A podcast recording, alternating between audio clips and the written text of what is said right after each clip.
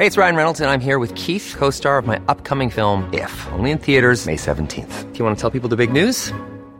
All right, I'll do it. Sign up now and you'll get unlimited for $15 a month in six months of Paramount Plus Essential Plan on us. Mintmobile.com slash switch. Upfront payment of $45 equivalent to $15 per month. Unlimited over 40 gigabytes per month. Face lower speeds. Videos at 480p. Active Mint customers by 531.24 get six months of Paramount Plus Essential Plan. Auto renews after six months. Offer ends May 31st, 2024. Separate Paramount Plus registration required. Terms and conditions apply if rated PG. Vänta, jag har en sak. En minut. Gergej? Ja. Gergej? Vi, är helt tysta nu när han kommer tillbaka. Vi säger ingenting.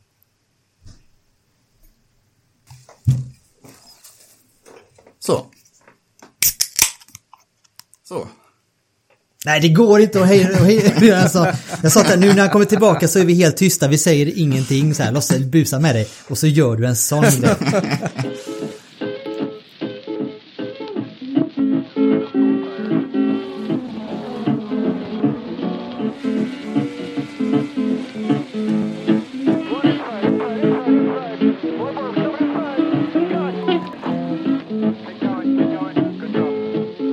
I wanna know where my easy rider gone. Said I wanna know where my easy rider long.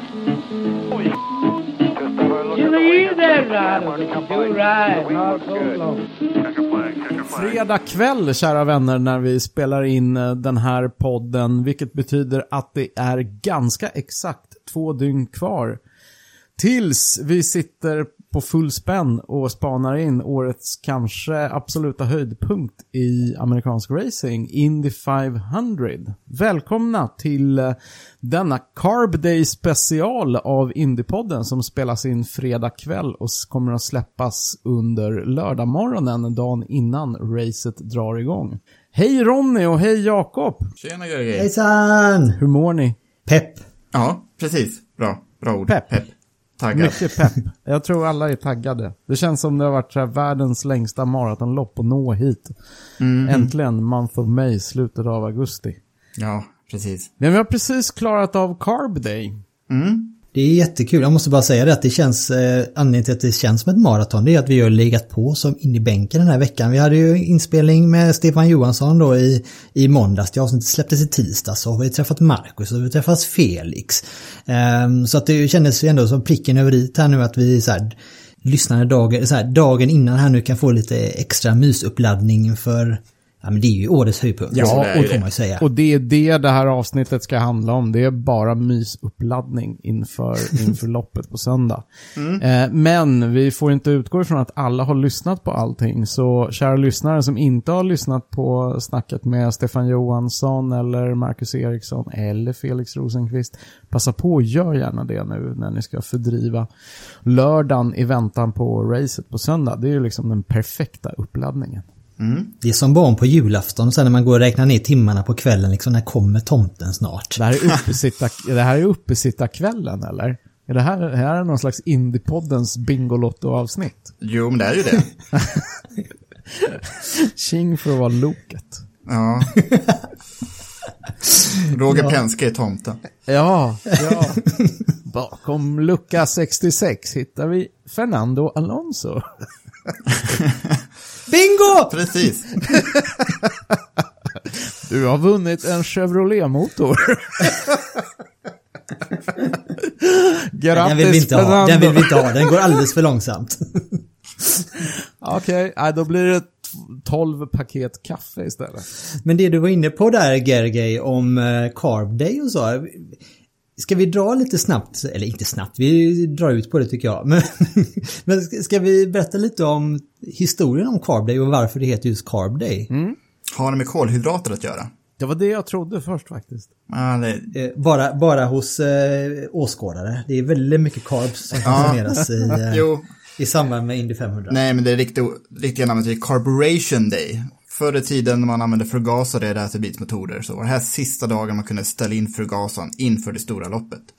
Men förgasare, när försvann det ur modet? 60-talet någon gång?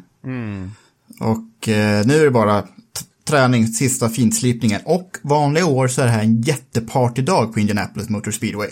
alltså när jag var där, då kom jag och pappa, vi hade precis missat både Indycar-tävlingen och Indy Lights-loppet, men vi kom dit till depåstoppstävlingen som de brukar ha. Mm. Så vi gick upp på läktaren vid depån och det var ett eh, himla krök där alltså. Jag kommer ihåg, det var en tjej som höll i en megafon, vände sig mot mig och, och sen pekade på mig och, och skrek i megafonen That guy looks ready to party! Och jag, jag, jag bara vände mig om för det var så himla cringe. Hon var så full och klockan var liksom halv två på dagen. Men och, ja, Carb Day, det är en happening. Alltså det hade ju varit konserter också ikväll, men inget av det blir av. Men ändå, det här är verkligen upp, upp, uppesittarkvällen. Precis. Mm. Och det är ju otroligt mycket saker och ting som sker runt omkring. Alltså jag hade ju till exempel biljetter till eh, Luke Bryan som eh, skulle spela på eh, innefältet där. Eh, de har ju även någonting som heter eh, Snake Pit tror jag. Det är mm. sån här Summerburst kan man säga in på innefältet också. Mm. Det är väldigt många som inte är dugg intresserade av racing som kommer dit och partar också. Mm. Mm. I, i, tänkte du på det Jakob när du var där att eh, när man gick på camp, förbi campingplatserna till banan. Det är fullt av campingplatser där. Mm. Och det är när, när bilar har, liksom kört och sladdat upp väldigt mycket liksom under vegetation där. Så det luktar koskit över hela området. Mm. Ja, det, det, det luktar en del festivalcamping alltså. Det, det är ja. det. Jakob, du är ju den enda av oss tre som har upplevt både Le Mans 24 timmars campingen och eh, Indy 500.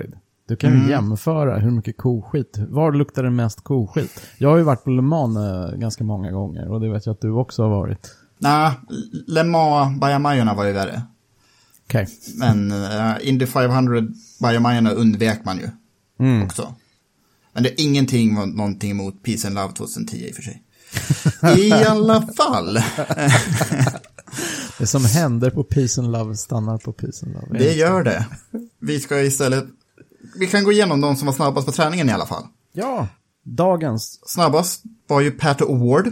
Mm. Jag tänkte på honom att vi har inte snackat om honom som rookie. Vi pratar om de andra rookieförarna.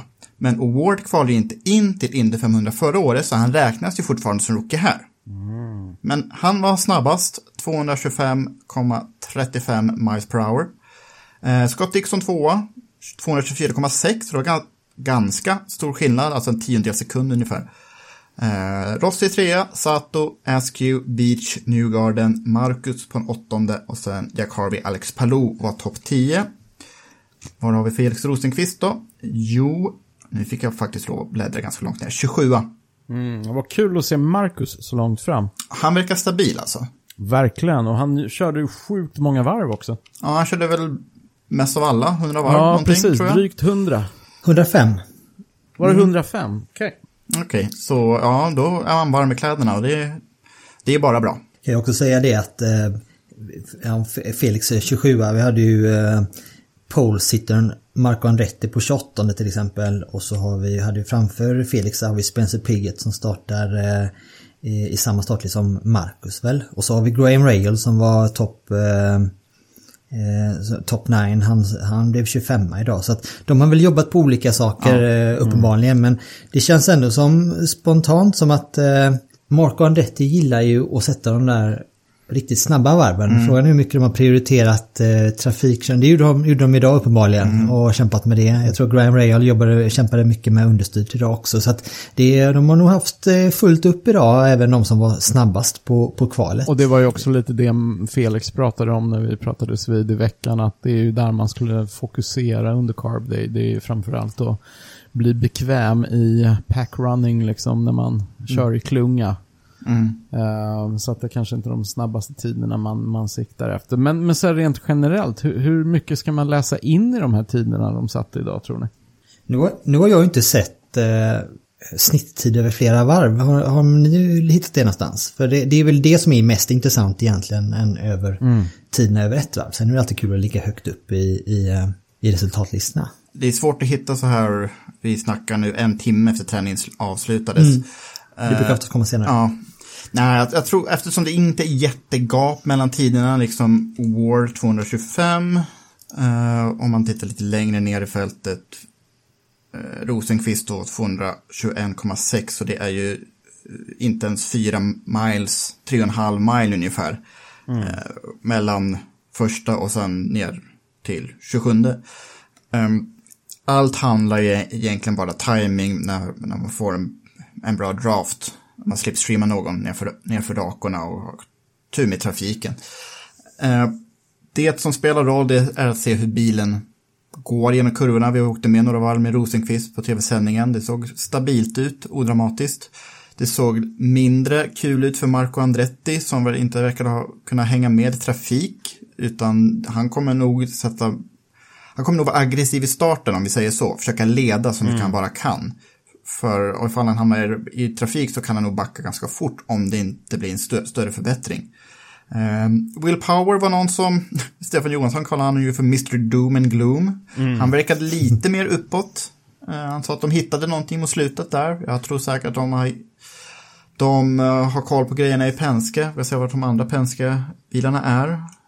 Ja, tusan är de. Uh, Pagino 14. Newgarden 7 som sagt och så Castro Neves 17. Så de är lite överallt.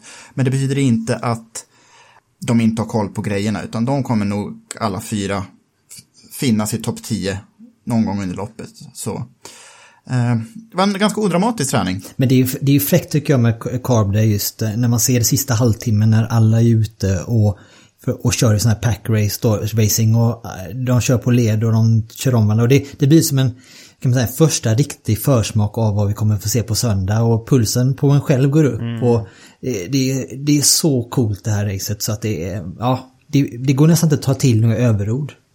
Tycker jag. eh, vad, vad, har vi använt för ord? Greatest spectacle in racing är en slogan. Eh, årets höjdpunkt. Eh, mot, motorsportens Nobelpris tror, tror jag jag drog till med. Det finns ju ett antal sådana där. Alltså vi drar oss inte för de här stora superlativen i alla fall. Nej. Det, det ska man inte anklaga oss för.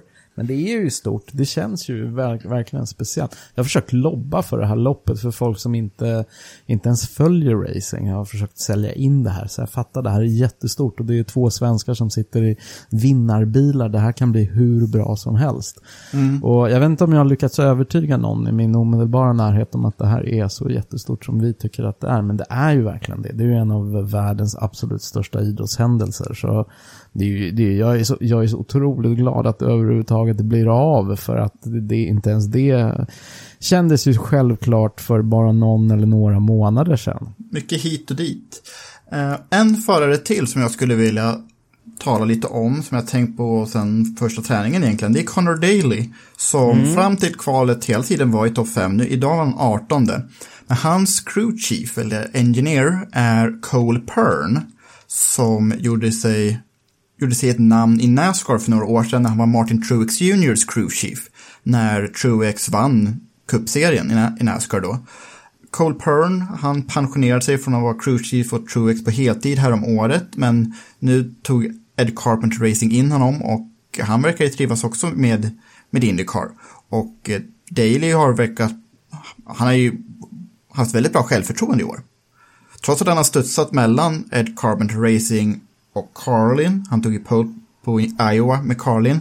Men han har väldigt bra dagsform. Så jag, honom kommer jag punktmarkera på söndag. Mm, intressant. Och eh, lite, lite en, en, annan grej som jag varit lite osäker på det är hur många uppsättningar däck de har under hela de här två veckorna. Jag har hört att 30 uppsättningar har florera och 36 uppsättningar. Vilken, har du koll på hur många det är, Jakob? Nej, jag har också hört bägge uppgifter. 36 tror jag var förra året, när det var några fler dagar, träningsdagar. De kanske, jag tror inte Indycar uppdaterade den hemsidan med den informationen, utan de ger ju en bulletin till stallen på plats som kanske inte dyker upp på internet alla gånger. Men 30 set talades om på sändningen, så Eh, det är väl det som gäller då. Mm. Vad som är viktigt ändå är att det kommer bli åtta depåstopp förmodligen. Eh, då vill man ha åtminstone nio par fräscha däck. Jag trodde att man vill ha sticker tires till varenda stint. Men vi hörde här också att Pagino skrubbade in varenda set. Så att de har kört ett varv eller någonting med varje set däck. Det överraskade mig lite med tanke på hur viktiga nya däck var på kvalet. Men att, att inte ha nio, åtminstone nio set fräscha däck till loppet, det är ett kardinalfel. Så jag tror inte att någon kommer ha räknat fel, för det vore pinsamt för dem. Titt, ja, ni tittade på hela eh, Carblay-sändningen eller? Jag tittar på slutet.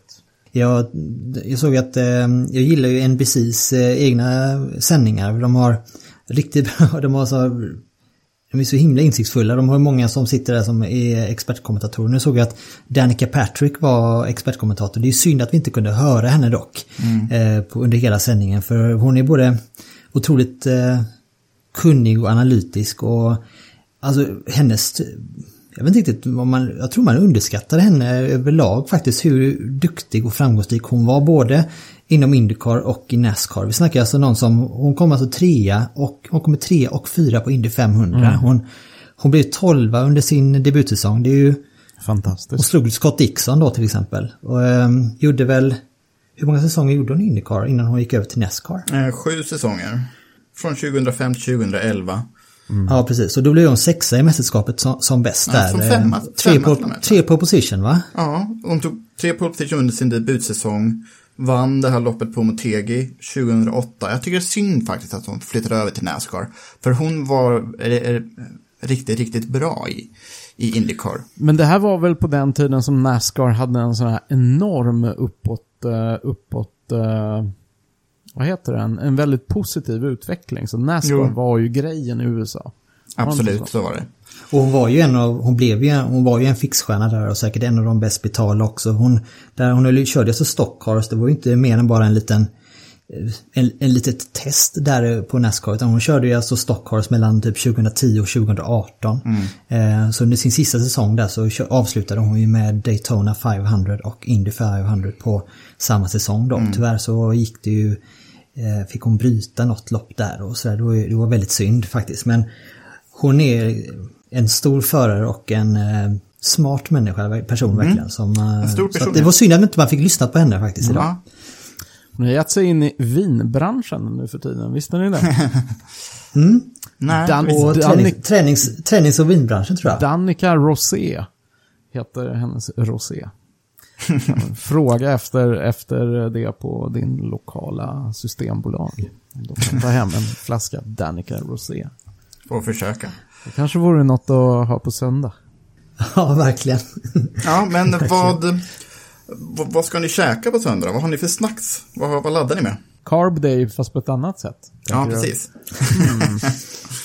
Jag har faktiskt inte, inte gjort någon, eh, någon direkt meny. Jag ska, jag ska bort och käka en sen lunch på eftermiddagen. Så jag tror inte det blir någon, eh, någon eh, typisk amerikansk middag här hemma i alla fall. Men eh, hmm, jag har väldigt tråkiga snackvanor.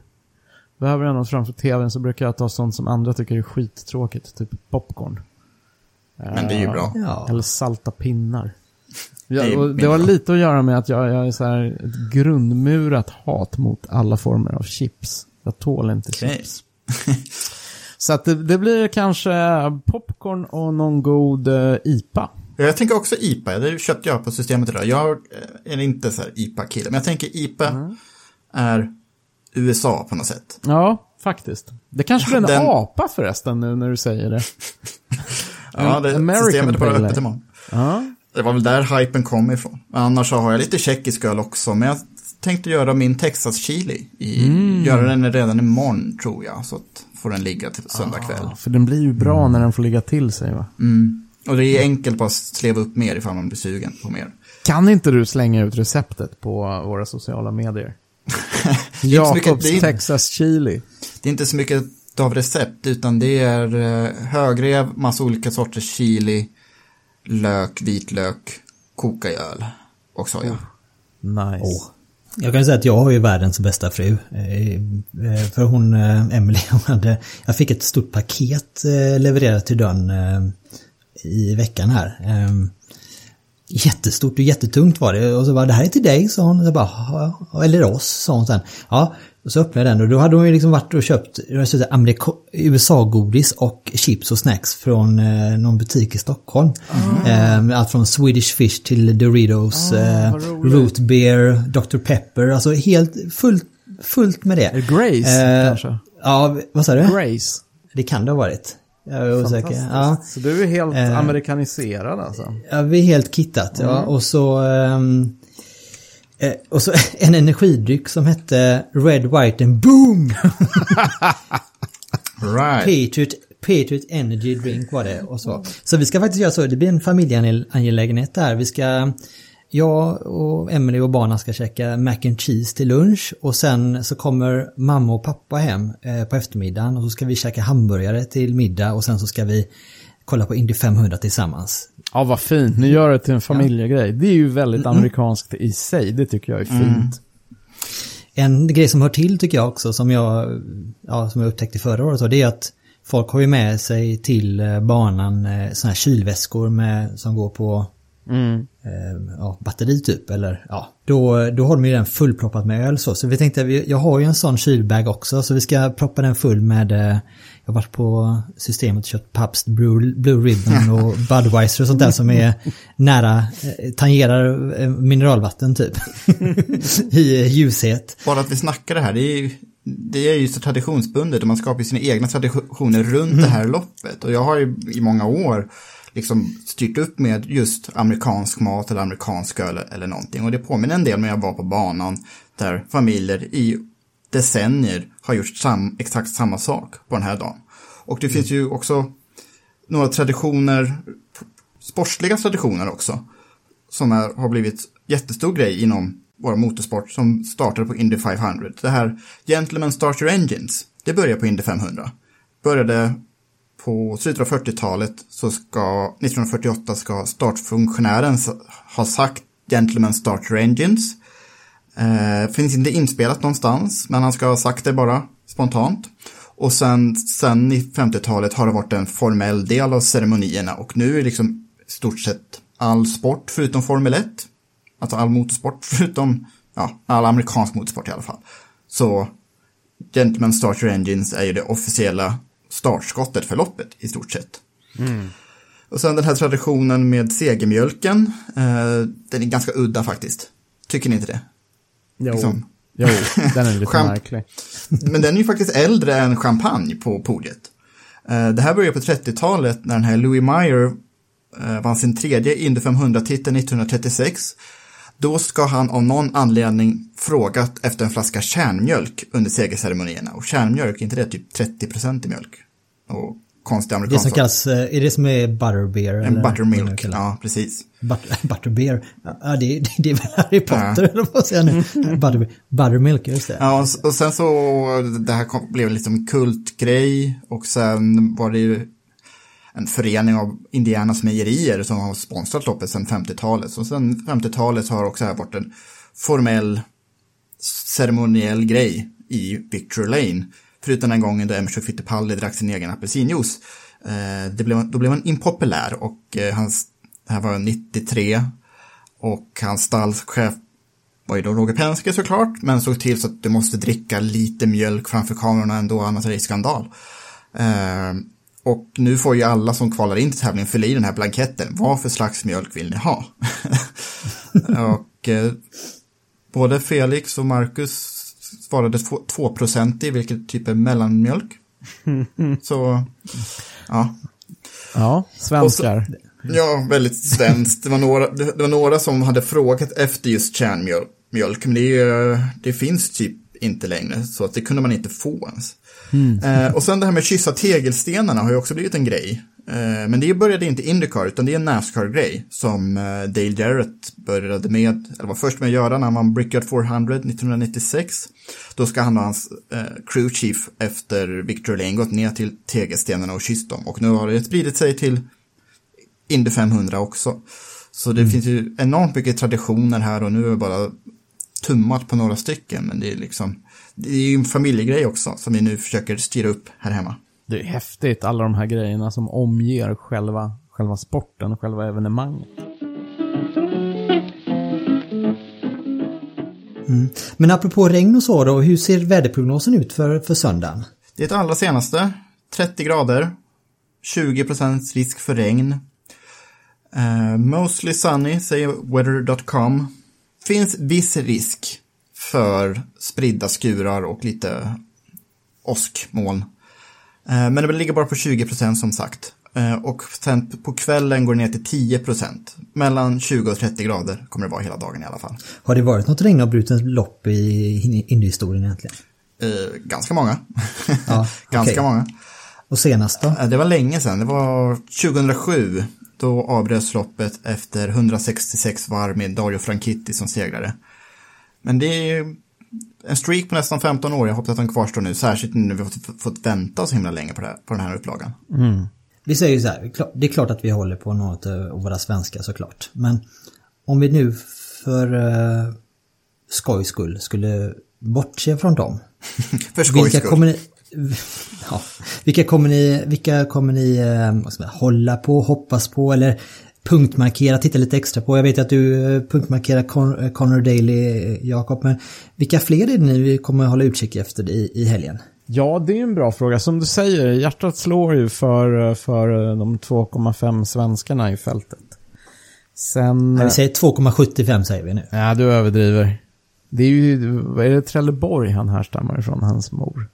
Det var kanske Ystad va? Ystad. Eller? ja. Ystad var det. Okej, okej. 2,4 då. Ja, precis. 2,33 kanske. Nej, nu ska vi inte vara sådana. nej, nej, men alltså jag, jag ska inte sticka under stol med att jag eh, skulle tycka det var jätteroligt ifall det gick bra för Alonso, men jag tror inte att det kommer göra det. Jag tror inte att det kommer, det kommer eh, att den här, eh, här, den här, det här årets satsning kommer resultera i någon topplacering. Det, det bara känns inte så. Men man vet aldrig med Alonso. Han kan ju vara oerhört stark. Men ja, jag ska inte sticka under stol med att jag skulle tycka det var väldigt roligt ifall det, det gick bra för honom. Men eh, och man kan väl se honom som någon slags joker, någon slags dark horse i racet. Men faktum är att jag har under de här träningsveckorna tyckt att det har varit väldigt sådär, överraskande och faktiskt väldigt kul att det har gått så bra för, för Marco Andretti.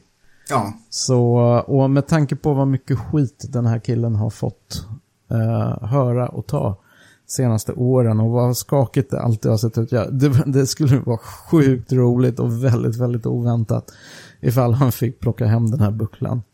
Om nu inte någon av svenskarna tar den. jag håller helt med. Jag skriver under på det. Alltså jag, jag i, smyg lite hållit på honom sen han förlorade sitt rookieår på upploppet när han blev omkörd av Sam Hornish med 100 meter kvar. Eh, det var ett otroligt lopp för då gjorde ju Michael comeback och såg ut att vinna det på fuel mileage fram till sista gulflaggan och så körde Marco om och så fram till sista kurvan, sista varvet så såg det ju hur bra ut som helst. Men han har aldrig riktigt kunnat replicera det. Men, åh, det är, jag unnar den familjen lycka på Indianapolis. Av Ja. alla, alla banor. För det är ju så mycket de har råkat ut för. Liksom, ett år, nu, nu, 1987 var sista gången Mario tog pole. Och han ledde ju liksom 170 av de första 180 varven. Ledde med ett varv och så gick någon liten detalj sönder i motorn som tappade turbotryck och bröt. Michael har, har ju liksom gjort så här sjuka omkörningar på utsidan om Rick Mears, men sen blir omkörd själv med några varv kvar. Han har kraschat ut från ledningen minst en gång. Eh, Mario har brutit fötterna. Eh, lillebror Jeff Andretti bröt benen väldigt illa ett år också. Så det är så mycket som har hänt den familjen. Men eh, den här Andretti Curse, den, den borde brytas nu, nu när loppet inte går i maj. Just det. Och det vore ju rätt kul om just Marco fick göra det. Fick liksom bryta förbannelsen. Trots att det har Ja. sett så tungt ut för honom i, ganska bra tag. Även om, ja. Och nu när eh, kusin Jeff gick bort i cancer i våras också. Det vore väldigt fint ifall det skulle äntligen gå bra för Marco nu. Annars, jag vet inte. vi, vi pratade inte om Graham Rahal på samma sätt. Nej. Eh, jag tycker det vore kul med Pat Award också. Eh, det vore kul ifall det blev ett Indycar-lopp igen i Mexiko. Jag tror om att sporten skulle må bra av kultfölje i Mexiko igen. Det kördes ju i Mexiko ganska länge förut när Adrian Fernandez var i farten. Men det var väl nog 15 år sedan senast. Eh, så Award också, det vore kul. Jag kan skriva under på Pat Award för jag skulle precis säga det. Eh, men jag, jag känner ju även, eh, jag tror ju precis som du Gergej att Alonso Alonsos chanser att vinna i år är ja, inte, inte så stora. Ehm, Men man vet ju aldrig och det känns, jag, jag hade varit väldigt glad om han hade vunnit. För jag, jag gillar när det blir sådana här, när man lyckas med de sådana här historiska milstolpar och att man, man skulle kunna ta the triple crown i år, det har ju varit klockrent här nu för ehm, har ni sett vad vältränad han har blivit? Verkligen. Alltså ansiktsdragen är ju helt förändrade. Har ni tänkt på det? Ja, det blir nog en kombination av att han liksom slimmat ner sig plus att han har rakat av skägget då. Eh, nej men det ser ju, ja, han ser grymt rippad ut nu. Så, men jag känner väl även, jag skulle nog vilja säga Fernando Alonso och eh, Scott Dixon. Eh, mm. jag lite för extra för. Jag gillar Scott Dixon mer och mer faktiskt. Och just att han är sånt fullblodsproffs som han är och han har visat sån speed här nu. Så det var roligt om han hade kunnat eh, knyta ihop säcken i år också då. Men det är ju som sagt, det här är ju själva verket då våra fjärde och femte hans favoriter då. Ja, Ja. kan man ju säga. Jag tänker Dixon, kan inte han vinna klart så han är nöjd någon gång? Eh, det är lite på den nivån. Vilka vill ni inte ska vinna då? Vem vill ni inte se stå där och flina och sörpla mjölk på söndag? Santino Ferrucci. Exakt min tanke. Den dryge fan vill man inte se där faktiskt. Vem, vem var det som vann det här iRacing-loppet nu, som han rånade oss på? Det har vi helt glömt bort nu, men vi kommer ihåg att Ferrucci kraschade bort ASQ där på upploppet. Och Ward och Eriksson körde också ihop sista kurvan. Där. Ah, ja, ja. Var det, inte McLaughlin? det var inte McLaughlin? Jo, det kanske det var. Det kan ha varit det. Jo, det kan det vara. Nej, jag har inte förlåtit honom för det fortfarande. Så att, eh, Ja, men på samma sätt, Pagino, nej, alltså egentligen Penske stall som helhet. De har ju sopat rent på valerna. Oj, senaste loppet, förutom Texas då, som, oj, Penske har väl vunnit allt senaste två åren på valer annars, tror jag. Eh, så nej, det i och för sig, Newgarden, man miss honom, missunnar honom inte någonting, men nej. nej, nu kommer jag på någon jag verkligen eh, håller på. Som jag verkligen undrar en seger på Indianapolis. Ed Carpenter. Ja, det är förstås. Det vore ju vackert. Att teamchefen får plocka hem den här eftertraktade segern med tanke på att han är så eh, alltså, ovalspecialist och eh, så haft en så lång och bra karriär liksom. Så, men det är det här skulle vara pricken över dit. Så där, där känns det också lite extra. Nu har ju radat upp lite många, ganska många här nu och det kanske är fuskigt. Men eh, det kanske är det som är en del av den här grejen med Indycar just nu också. Det finns så väldigt många att tycka om och när man följer det så nära som vi gör så bygger man liksom en relation till de flesta förare. Jag kan ju tycka en sån som Takuma Sato startar Trea. fy, trea. Ja. Eh, Kan känna så, men det är kul om han hade lyckats igen. Ja, han är fast ju problemet med honom, att ha honom så jäkla långt fram, det är att han är ju en sån säkerhetsrisk. Jag, jag är inte alls bekväm med att ha honom så där långt fram. Jag hade gärna sett honom nere på 27 plats eller något. För där kan han ju liksom, han kan, där kan han ställa till det för Max Chilton och det är helt okej. Men nu riskerar han ju liksom att ställa till det för Mackan och eh, de andra där framme. Jag hade varit mer orolig för om han hade varit startat eh, 15-16 där i mitten känner jag. Då hade jag hellre velat ta dem så. antingen längst fram eller längst bak. och så får det lösa sig sen under loppet i och med att det är 200 varv. Ja, han har ju trots allt vunnit loppet så man- man vinner ju inte loppet genom att krascha på första varvet varje gång. Nej. Så, Nej. Och han vann ju faktiskt på Gateway också förra, förra hösten. Eh, Ja, men man får faktiskt ganska täta band på något sätt till alla förarna i Indycar och de verkar ju mycket mer familjära med varandra om man jämför med Formel 1 till exempel där det är rätt stelt och MotoGP har också blivit lite stelt efter olyckorna som hände förra helgen där. Men ja, men ett exempel på Indycar paddocken, den fungerar. Såg ni hur Alex Rossi blev prankad? Ja, det var jätteroligt. Det Berätta. har jag missat. Eh, nå- någon stal hjulen från hans golfbil. De hade lagt den på betongklossar. Vet inte riktigt vem. Eh, Connor Daly säger att han är oskyldig. Alla säger att de är oskyldiga förstås. Tony Kanaan säger ja, så kul ut, men det var inte jag. Eh, Colton, se- Colton Hurta säger att han är oskyldig. Det är också, också hans pappa Brian Hurta som var väldigt av, mycket av en prankster på sin tid när han var aktiv förare också. Eh, senaste är att eh, Hinchcliffe ska försöka leta rätt på den som stal hjulen från Alex Rossis golfbil. Eh, någon hade lämnat verktyg i Zack Veachs eh, eh, husbil. liksom för att få dem på vill villospår. Eh, men det är no några som har pekat ut Spencer Pigott som är den som har, som har snott Alex Rossis golfbilshjul. Jag eh, tänker, det måste ju finnas övervakningskameror överallt. Tror ni inte att det här borde gå att lösa, det här intrikata brottet? Jag tror det, det, det är prio ett nu, Indycar Paddock, det är att lösa detta. FBI har lagt ner alla andra utredningar. ja. Ska vi gå igenom lite tider också? Ja, det gör vi. För uh, sändningen på söndag börjar 19.00, men racestart nog inte förrän ungefär kvart över åtta. Uh, så det blir en del mer uppsnack än vad vi är vana vid. Om man ska tänka hur långt loppet tar, för 500 miles kan ju ta otroligt lång tid ifall det går otroligt långsamt, men rekordet, det snabbaste loppet någonsin, var 2013. Då snittar man på 301 km i timmen och det, det tog 2 timmar och 40 minuter. Men ja, förmodligen så man ska inte räkna med att loppet är klart innan 11 söndag kväll i alla fall, ifall man måste upp tidigt på söndag, vilket ni inte ska. Upp tidigt måndag menar du? Precis, förlåt mig, ja. vad det jag menar. du ser, för uppspelt. Alltså antal gulflagg, det, mest, det flesta antalet gulflagg är 15 stycken från 1997, men flera av dem var på, på grund av regn då. Eh, på senare tid så det största antalet gulflagg var 10 stycken, det var 2017. Det loppet tog då istället, jag tror det var en röd flagg mitt i, det loppet tog 3 timmar och 13 minuter. Så allt beror på hur lång tid loppet tar alltså på gulflaggor och med tanke på hur få krascher det varit under träningarna. Jag tror det kan gå ganska clean till. Mm. Ja, det har ju varit väldigt speciellt år. Det är maj. Visst är det det? Det måste det vara.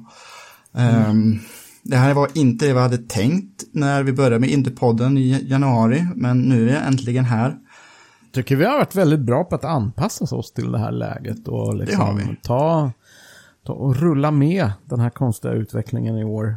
Mm. För jag är ju precis lika uppspelt som jag vanligtvis då i maj. Så det här har fungerat, fungerat väldigt bra. Eh, det enda som är lite konstigt det är att man ska liksom fatta att det inte är Monacos Grand Prix på söndag. Ja, det, det, det... Annars, det, det har ju varit så många år som det har varit mm. liksom, okej, okay, det är den söndagen på året det där är verkligen så här Kalle Anka på julafton-känslan. Man känner igen den, den är liksom så förkroppsligad. Okej, okay, man ser, man börjar dagen med se Monacos Grand Prix och så när, när man tror att okej, okay, då, är, då är det roliga över, då kommer nästa grej. Då har man liksom mm. hela Indy 500 kvar. Fantastiskt. Vi ska säga det också att loppet startar ju också två timmar senare än vanligt. Just det. Uh, det tror jag inte kommer göra någon större skillnad för oss som fans som bara tittar på tv, men det hade gjort stor skillnad ifall man var på plats då. För, för många traditioner. Och det kan göra lite skillnad när det gäller vädret, men nu är det augusti så det är ju ändå jätteskillnad. Mm. Um, men alltså söndag kommer bli likadan för mig som alla Memorial Days. Om ett, eftersom det är ändå MotoGP som jag följer nästan lika tätt som Indycar. Mm. Uh, från Red Bull Ring och sen efter Indy 500 så är ju Nascar-loppet från Do Dover. Eh, så det kan man ju också fullfölja natten på. Så det är ju fortfarande en fullspäckad motorsportdag. Jag brukar kalla det alla racerbilars dag. Ja, fantastiskt. Mm. Men nu är det motorcyklar in innan, men... Just det, med lite dålig stämning i paddock. Ja, men principen kvarstår ändå när man sitter i soffan. Ja det du var inne på förut så här, att, eh, det du sa Gergej om att eh, vi ändå lyckats hålla upp eh, en form av ånga här nu under året och haft foten på gasen hela vägen igenom här nu. Men jag eh, framförallt imponerad av alla lyssnare och fans, både i våra egna kanaler och via typ, grupper och forum som till exempel Indycar Sweden och så att intresset har ju hållits högt huvudet har hållits högt hela vägen igenom egentligen och det, det är otroligt imponerande för ibland så kan ju en man tappar momentum och mm. det börjar rinna ut i sanden lite och intresset svalnar och så. Men jag tycker det känns så Indycar i Sverige känns ju hetare än på någonsin, någonsin nu liksom. Så att det är jag är otroligt eh, glad över att att vi är så många nu som älskar den här sporten. Verkligen, det har verkligen liksom byggts upp en sån, eh, ett sånt momentum i, i, i intresset för eh, amerikansk racing som är jättekul. Och det, det är så intressant också att det här sammanfaller med att vi idag har förutsättningarna att göra de här grejerna. Vi har sociala medier, vi kan enkelt liksom sätta upp en podd. Och... Ja, och sen eh, Indycar Sweden-gruppen på Facebook som har inspirerat oss i, i början. Eh, 11 200 medlemmar. Vi har Martin Lagus har varit med och snackat med oss och sen andra gäster vi har haft är Kenny Bräck, vi har haft Stefan Johansson, Rasmus Lind, Linus Lundqvist, Felix, Marcus, Oliver, eh, Alex Elg, Mikaela Olin Kotelinski, Rickard Göransson. Rickard Göransson, just det. Eh, Anna Andersson från Aftonbladet. Så det Fredde av Pettersen. Ja, just det. Ja. Eh, En riktig All-star-grupp som vi fått ihop. Så tack alla som lyssnat på oss och eh, gett oss uppmuntrande kommentarer. Det har varit jättekul verkligen. Verkligen. Det låter lite som att vi ska sätta punkt, men så är det absolut inte. Nej. Det lät lite som att nu summerar vi det här och går vidare, men nej, det här är bara början, hörni. Apropå öka så måste jag säga det också att vi brukar ju alltid tacka vår samarbetspartner Automotorsport och är faktiskt väldigt stolta och glada över att vi eh, nu även tar in eh, Tico Racing Shop, Tico Persson och Tico Racing som vår stående samarbetspartner också eh, för resten av säsongen. Det tycker jag är, det tycker vi är otroligt roligt. Yes. Det tycker Så vi. välkommen Tico till familjen på riktigt. Ja. Men då eh, sammanstrålar vi här eh, på måndag igen tycker jag vi, vi tre och så har vi en liten gäst eh, på gång där också som ni kommer bli varse på eh, tisdag när vi släpper den här vår efter, vårt efterprogram. Eh, där vi förhoppningsvis kan eh, deklarera att några av våra svenskar har, har vunnit Indy 500 2020. Man kan ju alltid drömma. Absolut. Tack ska ni ha för idag, hörni. Tjena. Tack, hej. Said I wanna know where my easy rider gone. Wanna know where my easy rider gone. She's an easy rider, but she do ride hard so long.